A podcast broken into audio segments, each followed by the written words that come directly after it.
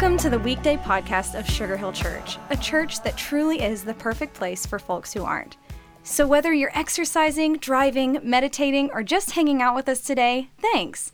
Let's join Pastor Chuck Allen for an encouraging message. Hey, everybody, and thanks so much for joining me on today's weekday podcast. I want to pick up the conversation where I left off the other day, and I want to give us this thought that we must believe that God loves us in spite of the fact that He doesn't always make our lives easier. Woo-hoo. Now, that's a deep subject. I'm not sure how I'm going to cover it in five minutes, but this is the problem of evil come down from the cosmic level to the personal level at best, Christians have to admit that when they pray not to have a bad thing happen to them, sometimes bad things happen anyway. And when Christians pray to get good things, sometimes they don't get them. At other times, they get good things they don't even pray for. And there are times when it seems to be so little correlation between prayers and answers that the answers Christians do get could just as easily be chalked up to coincidence. Been there? Done that? I think most of us have been there. Sometimes Christians pray for guidance and they don't get that. They ask for help in living the Christian life or for help in overcoming an addiction or other troubling personal problem, and they get no immediate or perceivable help. They try to be good spouses and sometimes get divorced anyway. They pray for God to help their kids grow to follow Him, and some of their kids defect from the faith. But listen to me, friend. Uh, regardless of what the atheist may say about this, Uh, there are, there are so many ways to see that God sometimes allows things to happen that we're never going to understand this side of heaven. And when we get there, it's not going to matter. We don't have sufficient evidence to suggest that there is no God, just like the atheists would say there is no evidence suggests that there is a God. And we wouldn't need him if there were. He simply wasn't earned, earned he simply hasn't earned our trust. That's what the atheist says, right?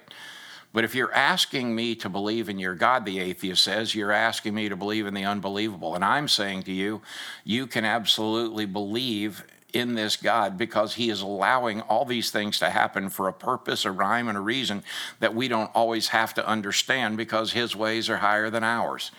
If we look at circumstances through an eternal perspective, through a God lens, we can take meaning and even joy in what happens to us, knowing that things are working out for an eternal point of view. If we look at things from an eternal perspective through a God lens, we come to four reassuring conclusions. In James chapter 1, we can take joy in the trials, knowing that if we respond properly, they'll make us spiritually complete. In Romans 8, we can take joy in these trials, knowing that we'll receive a dispro- disproportionate positive eternal reward for them. Or in 2 Corinthians 1, we can take joy in these trials, knowing that they will equip us to make a more effective impact on other people's lives. Or 4, in Hebrews 12, we can take meaning in these trials, knowing that they will deepen our relationship with God. Friend, having an eternal perspective means that whatever losses we feel we have incurred in this life can be counterbalanced by the realization that suffering will be disproportionately compensated in the next life. If you're wondering about that, read Romans 8 18. This life is brief, the next life is endless. For the Christian, there is no loss, there is only delay. These two words come to mind.